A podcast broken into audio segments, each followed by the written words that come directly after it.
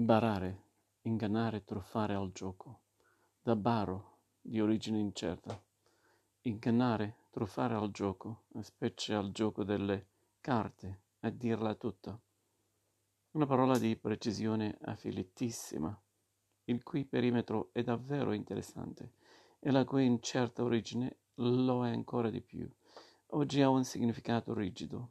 Il barare non diventa mai un ingannare o un truffare generico, anche se in passato poteva esserlo. Non diremmo che la coppia della bancarella ha barrato vendendoci un aggeggio rotto o che qualcuno ha barrato durante un interrogatorio di polizia. Ciò non di meno è un termine versatile, perché è rigidamente fissato sì, ma nei limiti amplissimi di ciò che può essere considerato un gioco. Solo quando la situazione ripensiamo alla vendita o all'interrogatorio, non ci mostra profili di gioco, il barare stona. Infatti si può barare quando propriamente si sta giocando a un gioco, violando di nascosto le regole per vincere, come quando per scherzo barasti a briscola con la zia Aldina nel 2005 e non ha mai più voluto giocare a carte con te ma sul crinale condiviso fra gioco e prova si può anche barare in competizioni sportive, barare a esami e quiz, barare in una presentazione dando numeri toccati, barare sull'età, perfino barare con me stesso. E alla fine un agire sleale rispetto alle regole del gioco, reali e metaforiche che siano ma come diavolo si arriva a un significato così pre- pre- preciso?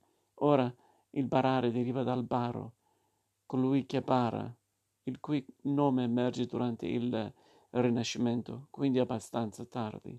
Ma da dove venga questo baro? Si discute senza certezze.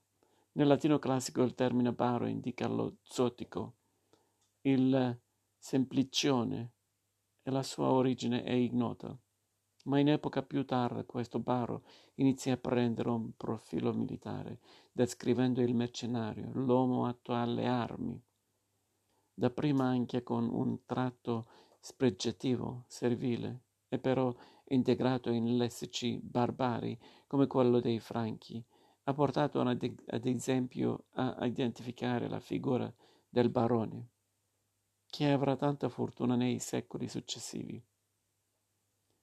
Siamo davanti a un termine che con buona probabilità, a partire da un significato relativamente generico, forse ipotizzano alcuni da intendersi addirittura come uomo, ha preso più pieghe più differenti, anche perché, come annota Nocentini nel suo vocabolario etimologico, ha degli esiti variegati nelle diverse lingue romanze.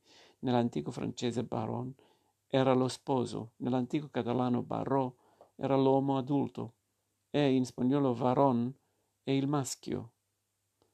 Il baro, quindi, e con lui l'azione ampia del barare, sembra scaturire da una lunghissima evoluzione particolare e in buona parte orale, di una prima suggestione sfumata, che nel caso del volgare italiano, con una continuità in effetti arguta, può aver portato la, dal tizio balordo al truffatore al gioco delle carte. C'è però chi diffida dal giocare a tre sette col morto perché il morto bara. Ecco, la bara etimo- etimologicamente non c'entra niente. Come tutta la parte più importante nel nostro lessico della falegnameria, questo nome della casa del morto ha un'origine longobarda.